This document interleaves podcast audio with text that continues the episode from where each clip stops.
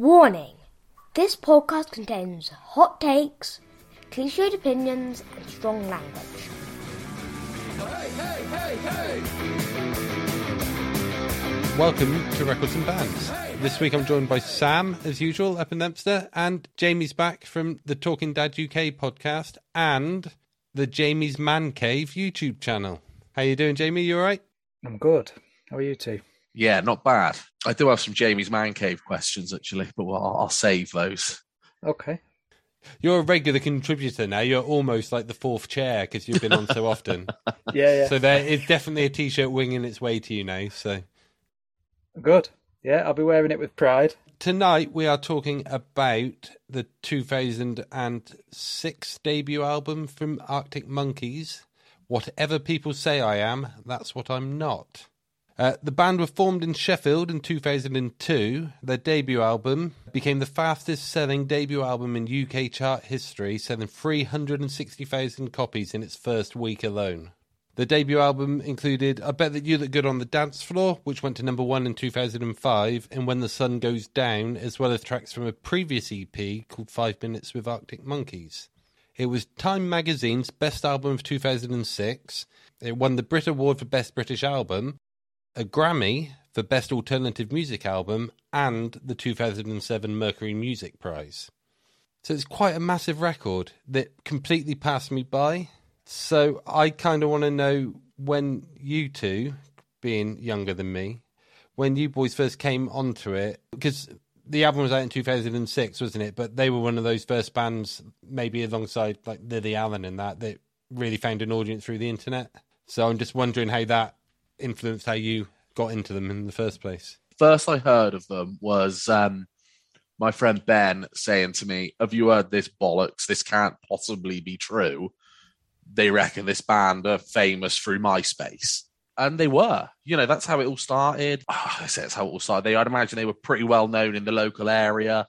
But yeah, just blew up through the whole online thing. And like, Ben didn't believe in it. He thought it was manufactured and he thought that there was a secret record label behind it all, which shows a bit of the time and also how like really groundbreaking a record and a band that they were, and in my opinion still remain. So that's the first I heard of them. That was, you know, the single came out, Bet You Look Good on the Dance Floor, and like, what a tune. How about you, Jay? Similar or?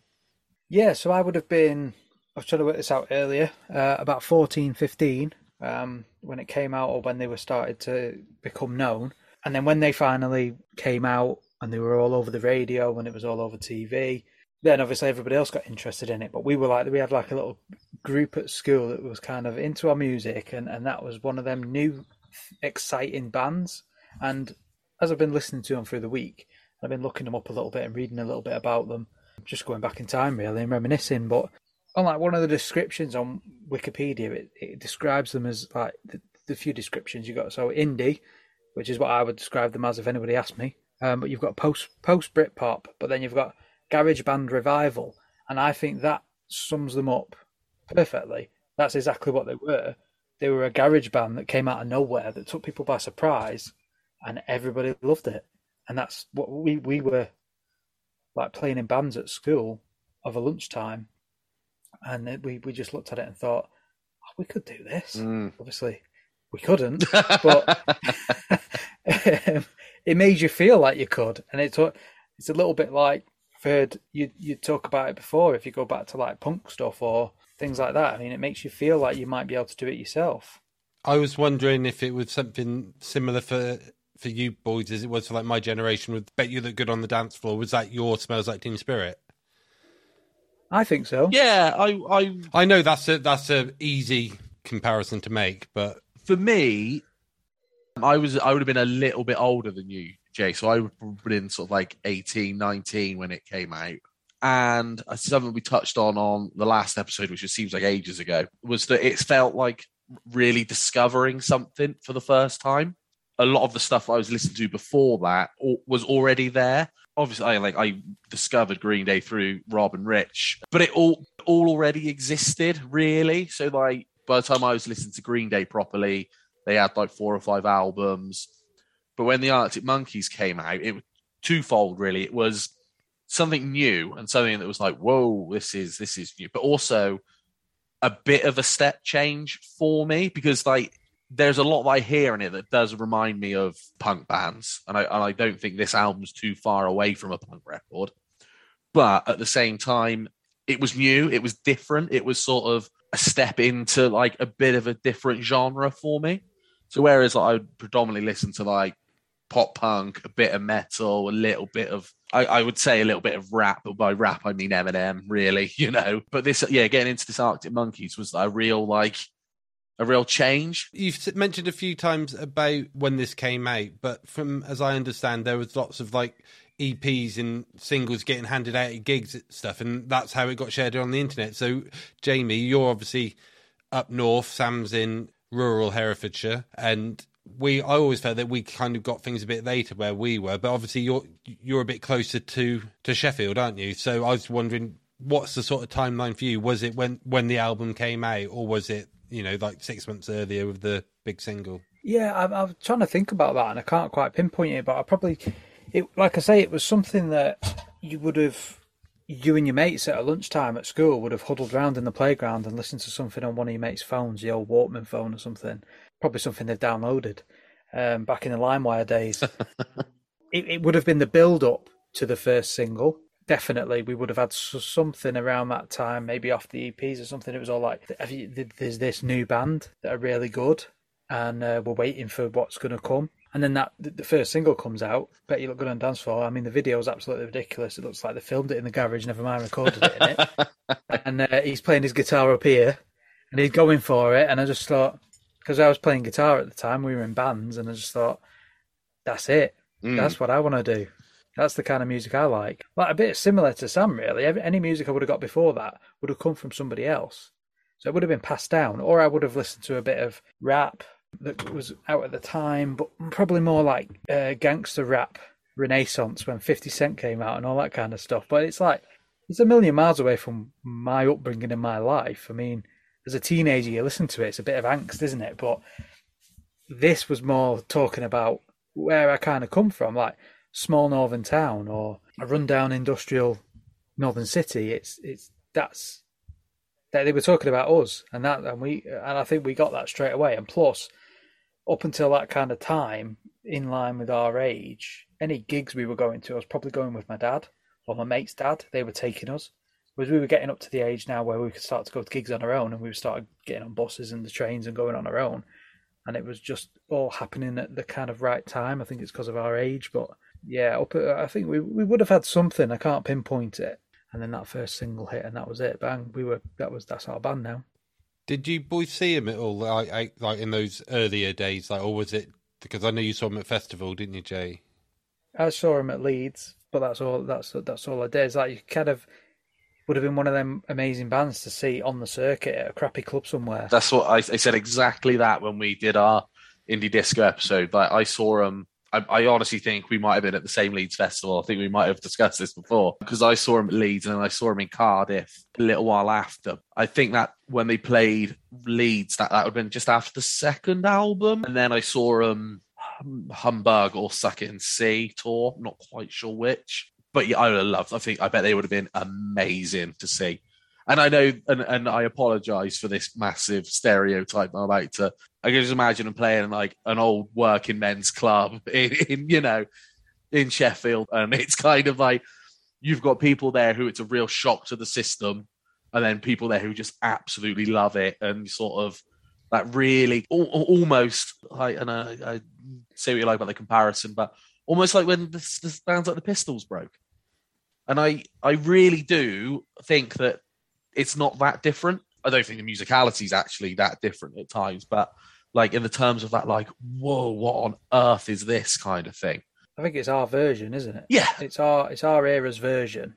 And if you compare it to everything else that was out at the time, which would have been X Factor every year, mm-hmm. wouldn't it? Or Pop Idol or whatever it was. It was a million miles away from that. It, it, and it's so different to like hearing like Green Day talk about like America and all that sort of stuff, to hearing the Arctic Monkeys talking about trying to sneak into a club and the bank to being an arsehole, and like how hilarious it is when the police turn up at the pub and all that sort of thing. It's so much more relatable. and I, I think I think Alex might have touched on this when we had him on before, but like, you know, you can't really, it, it's harder when you're sort of like fourteen, you you can't really relate to that sort of stuff. Then as you get a bit older, it it starts to appeal more, and it, it's just that timing. They're just that like perfect storm, I think, for this record. Should we start giving some awards out? Eh? Let's do it.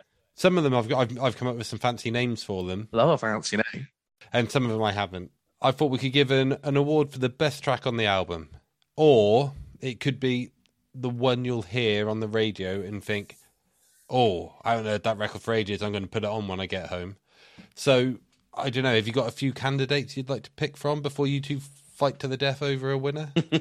I've got a few, uh, but Jay, have you got some you'd like to, being, being the guest, I'm happy to let you go first. I reckon there'll be some matches, if I'm being honest. Best tracks. I mean, so so if if we're like, are we thinking in terms of what we think is the best track, or are we thinking, if I hear that on the radio now, I'm going to go and listen to Arctic Monkeys? Either. This is a whole new format, Jay. We can do whatever we want. Let's go for it then. Well, I think I Bet You Look Good on the Dance Floor. That always makes me smile when it comes on, wherever I am, whatever I'm doing. Makes me want to go back and listen to it. When the Sun Goes Down, I think that gets better every time I hear it. Um, but then you've got you've got even like the slow one, like Riot Van. It's a great song. If you just sit and listen to that, it's it's written brilliantly for its time and what they were, twenty-year-old kids writing that in a garage somewhere. Yeah.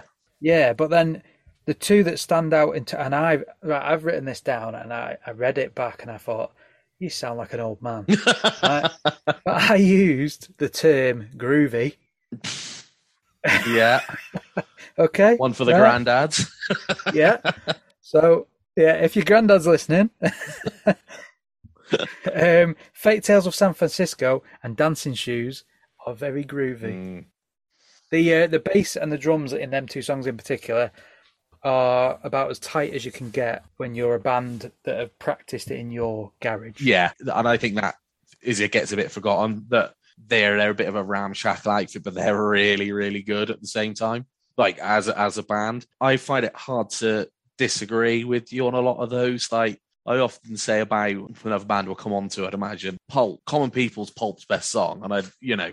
It just is. It's their most well-known song, but it is, if it's for a reason, because it's their best tune, I, I think at least. And I'm tempted to say that as well about Bet You Look Good on the Dance Floor, but I don't think it is the best song on the album. I think the best song on the album is either Fake Tales of San Francisco or Mardy Bum. I think Mardy Bum's brilliant. Mardy Bum is good. Uh, but then, like you said, When the Sun Goes Down is, more you listen to it, it gets better and better. But like... I could throw a handful of darts at a list and be happy with whatever come up. I think like there's one song on here that I don't rate particularly, which we'll come on to after. As our guest, Jay, I will happily agree with what you come up with because I, I struggle to say what's my favourite on here because it could be one of eight tracks, to be honest, maybe one of ten. You both said about San Francisco. We did, yeah, and that is groovy. So, you know. It is groovy.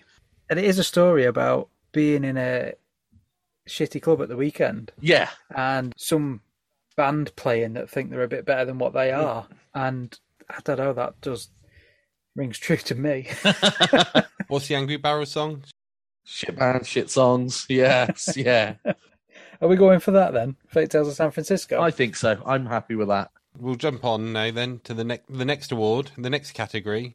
We're going to hand out the Jonathan Davis, not the guy from Korn, the Jonathan Davis Award for tracks you always skip. That's a terrible, terrible bigs of pun work there. Because he's a triple jumper, isn't he? Hop, hop, skip and jump. Yeah, yeah, I get it. I'm not a moron, but you might be. So you got a better name for it? Um, the... There we um, go, four days later. Four days later, I got something for this. No, no, we'll go for it. We'll go with that for now, and we'll come up with a better one next time. So is there any tra- tracks on there that you think, oh, I'll skip that? For me, there's one bad song on this album, but it's not even that bad. It's just too long. And that's perhaps Vampires is a bit strong. One track on this album that I think could do without that, if I'm honest. I tried to pick one, and I struggled, because every, every th- I thought, oh, I think it's that one, and then I played it, and I knew all the words, and I thought, no, I can't be that one. But maybe that one, maybe. Just when it like it just stops, doesn't it? And then you think, all right, new song. And then it comes back on and it's like, it doesn't even fade out or anything. It just. And I think that's, again, it's like the longest track on the album, I would say. And it just feels like, oh, just kind of, if it was ninety seconds long or two minutes, like a lot of the others, I it'd be all right. But like, it just gets a bit, well, I'd say self-indulgent, but not in sort of like overly grand terms of self-indulgence, but like just seems to go on a little bit. It is slightly different in terms of feel, I think, to the rest of the album, like lyrically. See, I thought um, From Ritz to Rubble potentially would be a skip track, but that's pretty good. Like you said, Jay, listen back to it. You, it's still pretty good. And like, and Still Take You Home was the other one, but I prefer that to You People Are Vampires. Uh, yeah, Vampires is a bit strong. But I've been looking at it and looking at the lyrics. I'm just scrolling through now, but I mean, it, it's written well about a good thing. It's about people pretending to be with you and on your side, but not really. So a bit, but so it does fit into the album, but I think maybe it's just like you say, it's a bit long. It, it it's stuck in the middle of the album as well. If it was at the beginning, maybe it would. Yeah, true. So as we're into lyrics, shall we move straight on to the next bit? Well, are we yeah. agreeing that that's our Jonathan I, Davis hop, skip, and jump? Yeah, Jonathan Davis Cup. Yeah, excellent. Right. So the next one I was thinking was: is there a can we give out a, I wish I'd written that award? Is there a lyric or a guitar line or something that makes you kind of think, you know, oh, I wish I'd written that?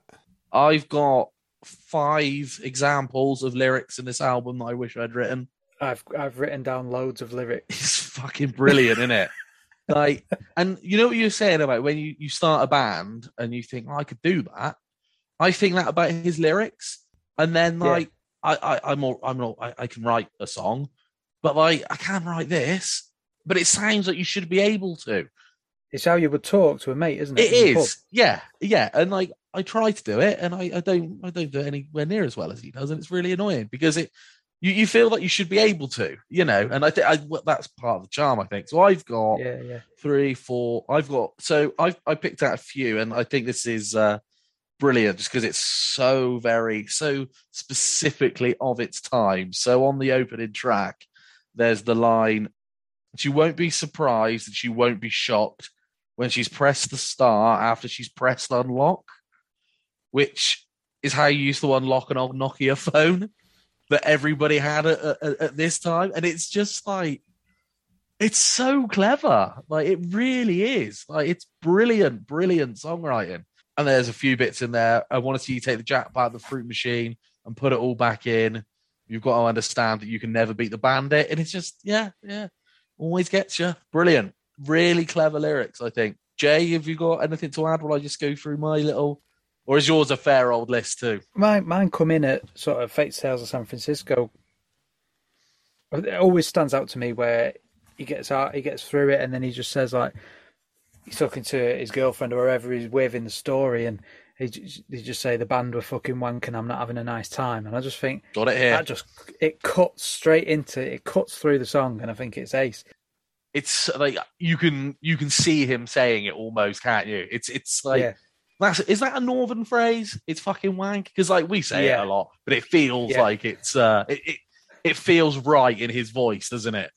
Definitely, yeah, it is, and. uh And then in the same song, there's a super cool band with the trilbies and the glasses of white wine. Mm.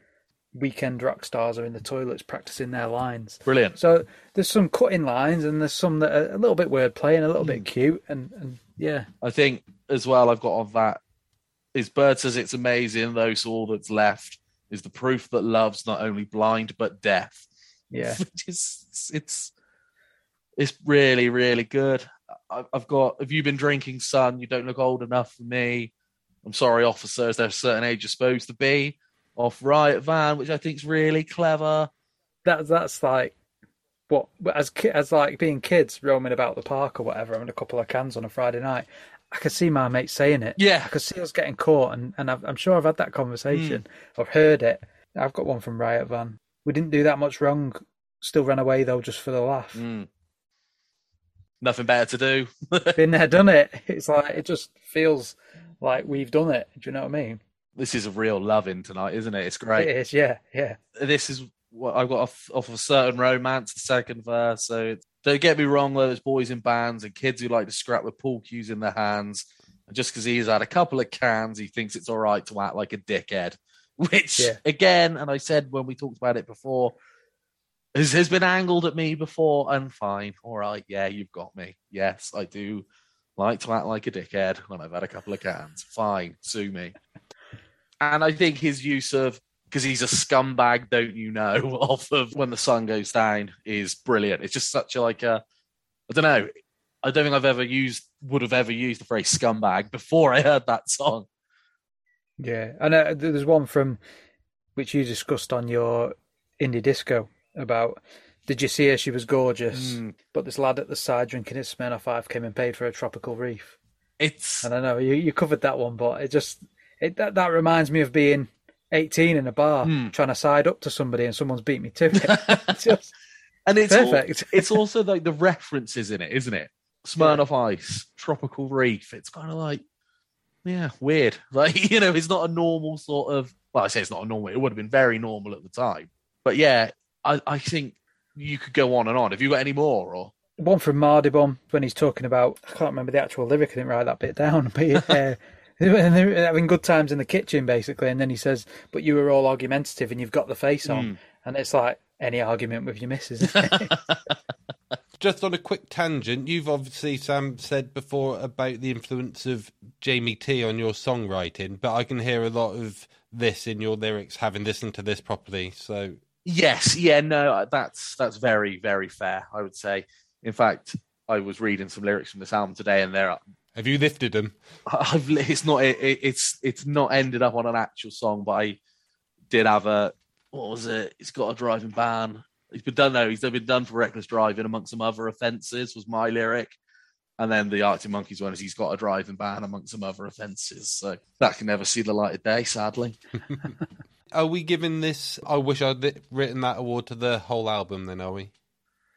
Uh, the Sam Jones Award for songs that I wish yeah. I'd written. In From Ritz to Rubble, he manages to fit the word totalitarian in. Mm, so yeah. I think just for managing to fit that in, maybe I would lean towards that. And he says... Like, it's a story about trying to get into the c- club and they're in a queue. There's two bouncers, of one of them's all right, the other one's scary. It's his way or no way, totalitarian. Yeah. All right, here we are, big one. You ready for a big one? Always. All right, let's move on. This is just heading into chaos already. Oh, yeah. Right, moving on. The Sean Bean Award for the best thing to come out of Sheffield. Uh, I went I went and looked at this. There's quite a lot of bands that came from Sheffield, isn't there? Human League, Def Leppard, Pulp. Hang on, uh, Def Leppard are from Sheffield? I think so, I was yeah, surprised. Yeah. yeah, they were formed in Sheffield, I think. I thought it was either Sheffield or Doncaster, and then it was Sheffield, yeah. Like TerraVision of Bradford, so that don't count. No, I think, yes. Joe Cocker? Yeah. I did enjoy... Um, Jay, you sent that Milburn's, or you said you've been listening to Mil. I'd completely forgotten about that. I uh, I remembered it when you were talking about it on your previous episode, and I thought, I've not heard that for for a long time, and I just thought of it basically as a this album copycat. Yeah, yeah. So Arctic Monkeys copycat, but when I put it on, it's not quite. It's it had its own thing, but I think they just they just got lost in the sea of everything that came after this record. Yeah, absolutely. Yeah, I, I didn't know all of it. I don't think I've ever heard the album before, but like the big, is it Cheshire Cat or something? The big single off it. Yeah, Cheshire Cat Smile. That's it. Yes, yeah, yeah. That I really and I heard that before in the opening track off the album. So, oh yeah, I know this. And you're right. They would have been one of those bands that came around at a similar time, but probably got beaten to the punch a little bit, almost. I don't know. I don't know they, if that's... They like... were friends. They knew each other. Ah. And I think they did a little bit of... There was a little bit of crossover, because um, the, the bassist from Arctic Monkeys left after this first album came out. And I think he went off to do something with somebody from that band at the same time. Ah. It was a bit like... I was trying to think about how stuff stuff like this would have happened before two thousand six. But it's almost a bit like the, the punk era, or even like the grunge era, where different people from different bands are all mixing with each other, creating their own thing and doing and playing with each other or doing shows or whatever. Whereas up until this point, I mean, I don't think we really had a lot of that in. It was well known around that time in our sort of British bands. It was it was all very. They were lucky if they could all any of them could play an instrument or whatever. yeah, I mean, they were, yeah. They were being told what to sing, weren't they? So they weren't going to go off with somebody with a mate and create something new. Exactly. And yeah. like, there's a couple of bands that I wrote down that, that that did that, and a lot of them, or a few of them certainly, were from Sheffield, so they obviously knew each other. Mm. Um, but but just reading, just in terms of, you know, the biggest bands to come out of that city, then so it's for me, it's between them and Pulp, really. Yeah, um, that's pretty pretty fair. Yeah, yeah. I, I think I'm just looking at, like you were saying about Reverend and the Makers as well. They've got some good stuff, but yeah, I think yeah. I think you'd be hard pushed to say oh, anyone was as big as Arctic Monkeys or Pulp. And I've been been thinking about this a little bit today, and I'm going to go out on a limb here and say I think Arctic Monkeys are a better band. You said something about before about. Um... Alex Turner being the Sheffield Springsteen, didn't you? Yeah, yeah. Uh, and I think that's right. And I think it might be something that we, we come on to on one of our other awards. But I think Pulp are an amazing band, don't get me wrong. And like different class might be better than anything the Arctic Monkeys have done. But I think as a band, if I'm reaching for a record, I'm reaching for the Arctic Monkeys, not for Pulp. Okay, so we're giving we're going to give that to the Monkeys, then, are we? Oh, sorry, the Arctic Monkeys, sorry, yeah, yeah. Not the Monkeys. Um, so while but while we're in the Sheffield region, are we going to give this album the Doctor John Cooper Clarke Award for best performance in a local accent or dialect, or does that remain with Charlie and Craig from the Proclaimers? That remains with the Proclaimers, I guess. um, I think, yeah, probably. And I also think that it's quite symptomatic of bands generally of that period. I think there's a lot of sort of, and whether or not it's because the Northern accent is quite distinctive, especially when it's sung. Just thinking like Arctic Monkeys, Cortinas, The Coral are all bands that have got, you really hear their, their accent.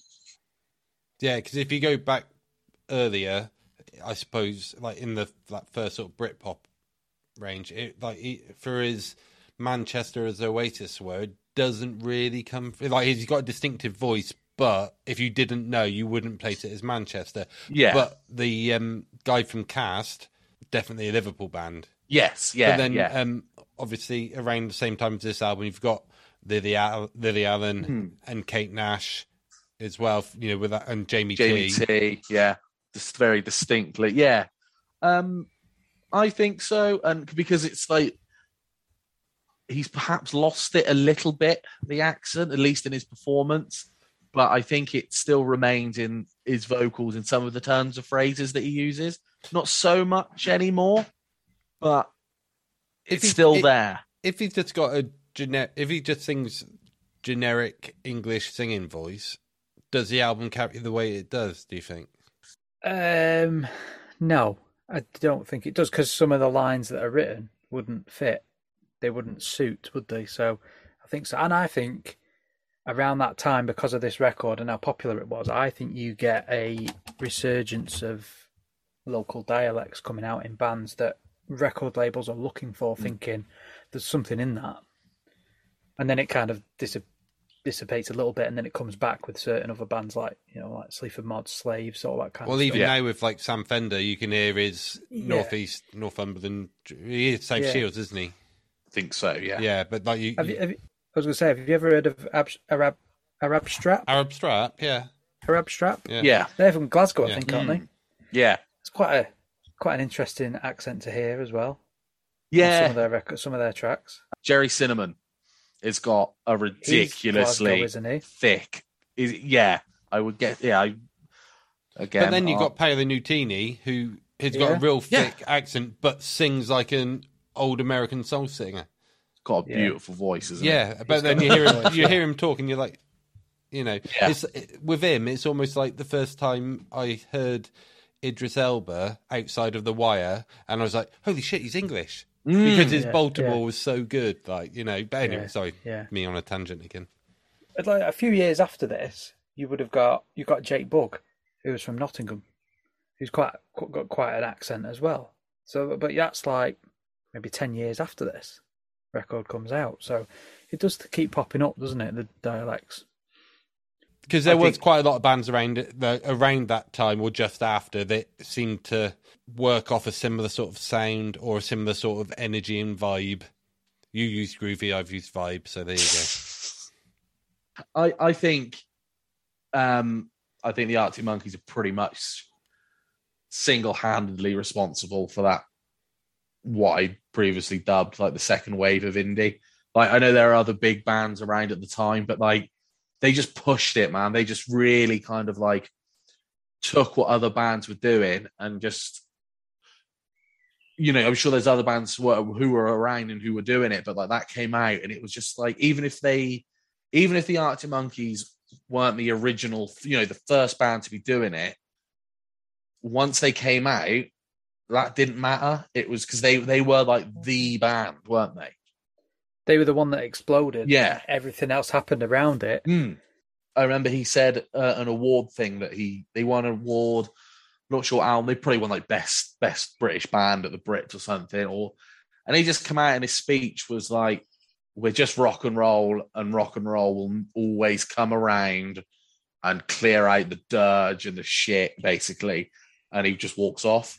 And it's just like, that's what they did back then. I think they just came along and it was just like, no, it doesn't, it doesn't have to be manufactured. It doesn't have to be, you know, it's not, we're not Pop Idol. We're not, you know, we're not Hearsay, aging myself. There we go.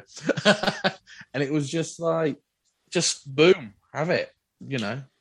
How much do you think they benefited from like the implosion of like the Libertines? Because do you know what I mean? Like if like if the Libertines were still like a functional band at the time, would there still have been? Do you, you see what I'm getting at? Yeah, yeah, no, absolutely, yeah. Um, they run they run a little bit side by side, don't they? And then basically, I, I would say that the Libertines, at the time at least, were the Musos, Arctic Monkeys. Arctic Monkeys were popular, but the Libertines were good, and I'm not.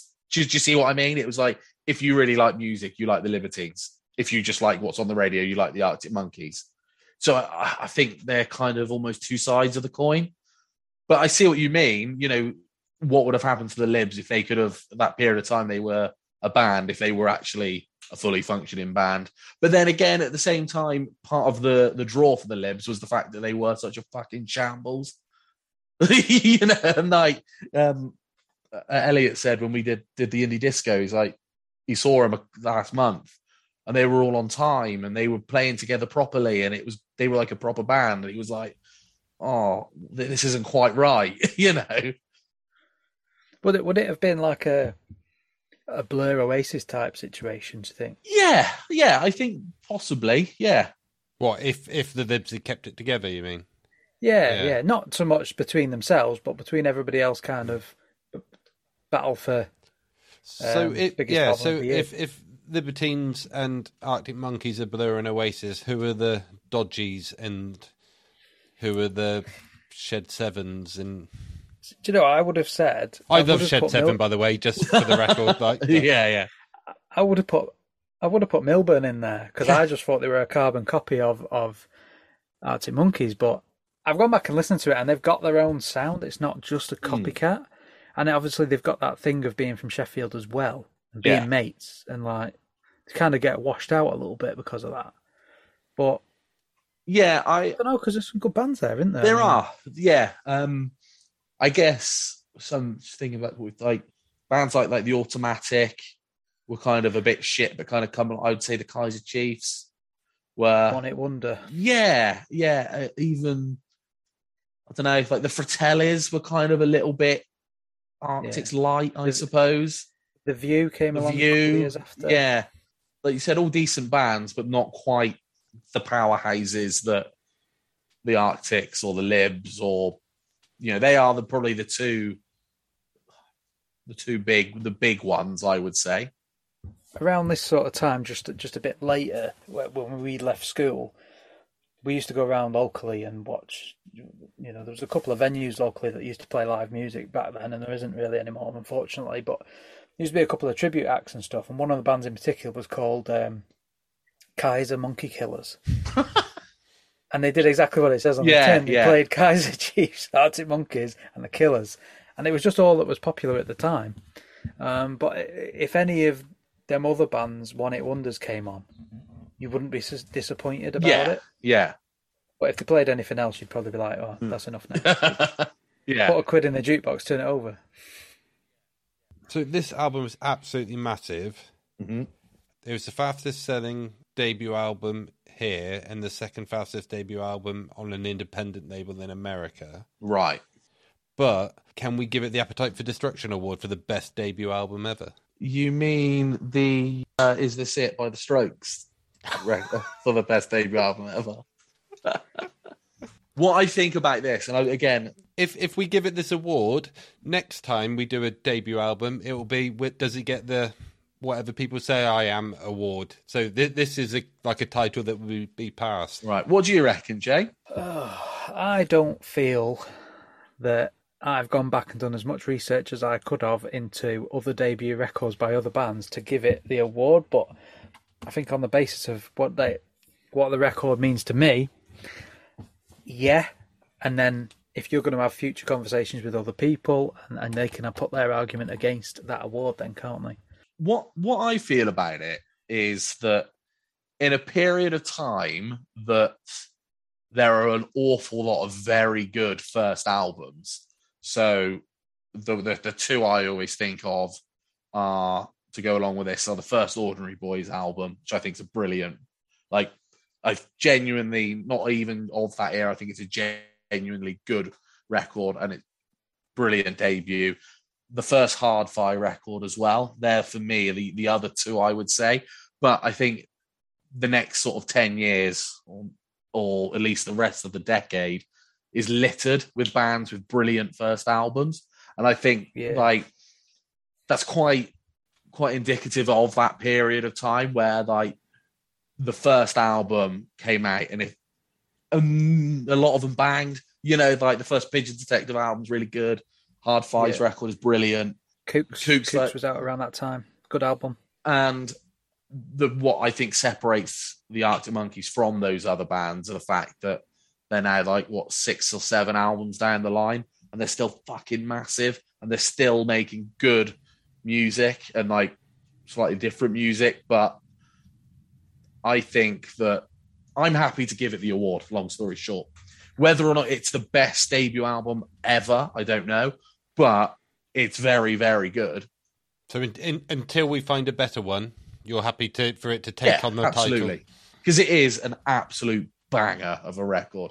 When you boil it down, for all we've said about it, all about the the clever lyrics and the influence of it, and it's just really fucking good. Right, so going from that then, does it then also get the Marty McFly Award for time travel? As in, if it was released today, would it still be as massive as it was back then?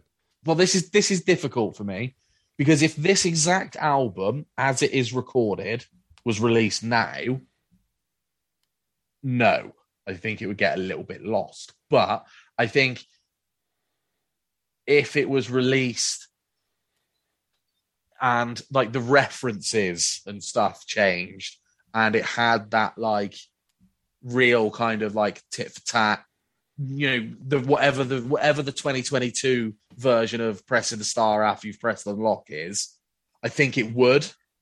Just you see what I mean? Like as a record now, a lot of that would get lost, I think, in the reference points, which made it so strong. And I think if someone were to do that now and it to be that heavy, I think it wouldn't land necessarily, because I think it would feel a little bit like, ooh. But that isn't to say that the, the quality of the songwriting wouldn't come through. And I think that kind of shows in the fact that they're still massive. The two records that are out like now that I would draw comparison to would be, or the two the two bands would be like Fontaine's D C, yeah, in terms of energy, and then that Yardak record that we listened to yeah. a while back. Yeah. Was that fair? That Yardak record in particular is very reminiscent of, of this coming out and the references in it and that kind of stuff. I do think if if the whole indie scene didn't go the way it did after the Arctics came out, and that record came out now, maybe it would. Mm. It, maybe it would do it, but maybe it wouldn't be as big. Maybe it wouldn't, but because like, still back then you had like music television, didn't you? Mm. It was like music videos were a thing, and people yeah. still used to watch them and wait for them, and you know what I mean. And and, and like seeing that first single just built mm. the the anticipation for the album. I, Bands don't really get that now, do they? Unless they're played on Radio One no. ten times a day, they don't really hear that. I, I think as well, this Arctic Monkeys album. Whether I'd have to say, I don't know, but I, I think it's considerably better than, say, that Yardax album. If I'm being, I I, li- I really like that Yardax record, but I don't see that Yardax record being on our podcast in fifteen years' time. Whereas I dare say this Arctic's record would be. But that that's uh, that is unfair because you know you, you they haven't had the time to do that, which I, and I get that. But I don't hear, I don't hear that in those records the same sort of longevity or potential longevity in them uh, as with this Arctic Monkeys record. And you know, it'd be interesting to see what, they, what the follow up is. And I'm very aware that I'm sounding extremely back in my day, you know, extremely like I've got my Carlin beer goggles on. Yeah, but I'm we all know of... I live in nineteen ninety-four, so don't worry about it. There is that, that like, like in fifth, but in fifteen years' time. Are the thirty-three-year-old kids, or, the, or are the thirty-three-year-olds of fifteen years' time going to be still be listening to that Yardak record? Yeah, and I can't answer that. But, well, yeah, yeah, and it's it's a fair point. There's a there's a, there's a risk that with anything now that it becomes Catfish and the Bottlemen or the Blossoms, isn't it? Yeah, comes up, it's big, it's a good record, it's got some good tracks on it. Second one drops, but as soon as that happens in, in nowadays music, because like everything's digital and you can just move on so quickly, I don't think you get that second chance to come back like you might have done back then. And I think that's massive with this with the second Arctic Monkeys record. And I do want to just quickly touch on it towards the end, but like that second Arctic record come out quite quickly, but it's also quite different. Whereas I think with Catfish and the Bottlemen are the perfect example. That first record was really, really good. And it, you just feel it was like, we have to do something straight away. And what came out just felt like, I don't know, eight tracks that weren't good enough to go on the first album, plus the couple new ones that they had written. And it and it, it really, really shows. That's a really poor second album, I think. Do you think there's something in the... like, certainly nowadays with... Nowadays, see, we're all at it. But, but, it's like if you look at all the big gigs in all the big festivals, the bands that are playing are our bands.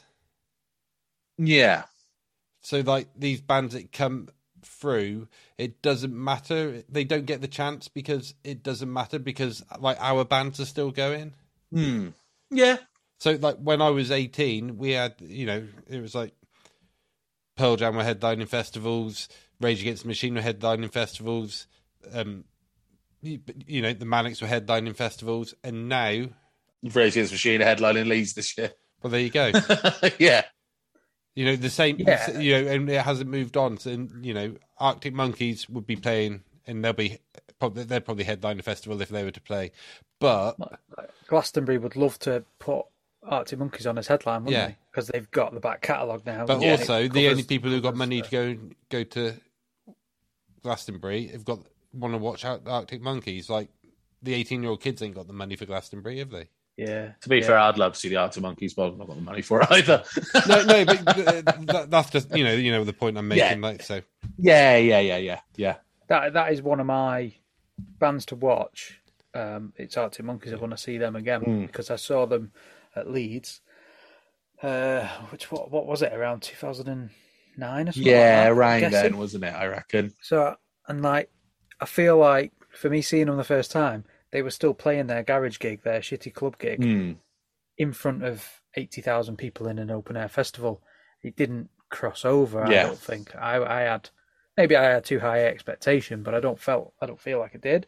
Whereas now, from what I've seen on the telly and whatever, YouTube, their stage presence is a lot better. They've got a better stage show, and yeah, um, musically they've changed as well, haven't they? So I feel yeah. like before before I hang up my gig boots, I mean, I've got to go and see them again, but it depends how much it costs, doesn't it? Yeah, yeah. It's going to be a stadium gig as well, isn't it? Absolutely, yeah. Oh, yeah, yeah.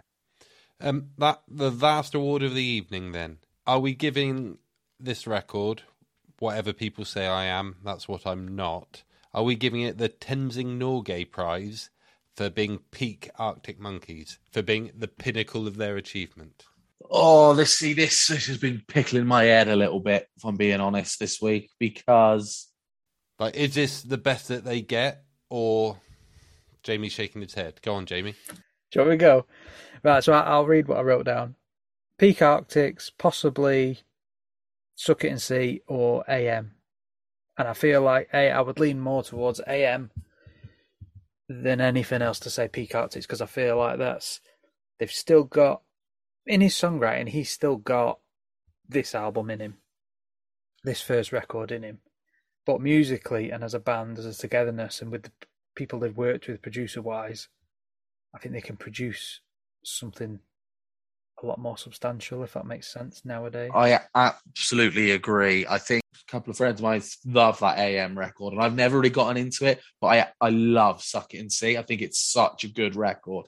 And on one hand, I do think this is peak Arctic Monkeys because of how big it was and how like how bursting onto the scene it was. I mean, they're a, they're a bigger band now than they were then, which is incredible because, you know, you think about what they'd like if they were to tour now, like you said, they would probably play Wembley, you know, potentially Wembley, Millennium Stadium, that sort of thing. They they could they could do a stadium tour rather than like an arena tour, I think, you know. And I think that, but that first album, just for the bursting onto the scene, and was so good. But I think, like you said, he's he's retained, maybe if it's not all of it, but he's pre- retained a lot of that songwriting, that, you know, that lad in Sheffield songwriting. But he's so much better at it, and there's so much more to it. And you can you can feel with the Arctics that like. You could feel the like the world almost seeping into them a little bit, and like influences seeping in, and it's kind of you, you listen to that first album, you listen to that last album that they've done. Like, how is that the same band? It, it's poles apart, but there are still like those threads that hold that band together. And I think for me, that's what makes them. And, no, it's not answering the question. I think they're the best band of the last twenty years.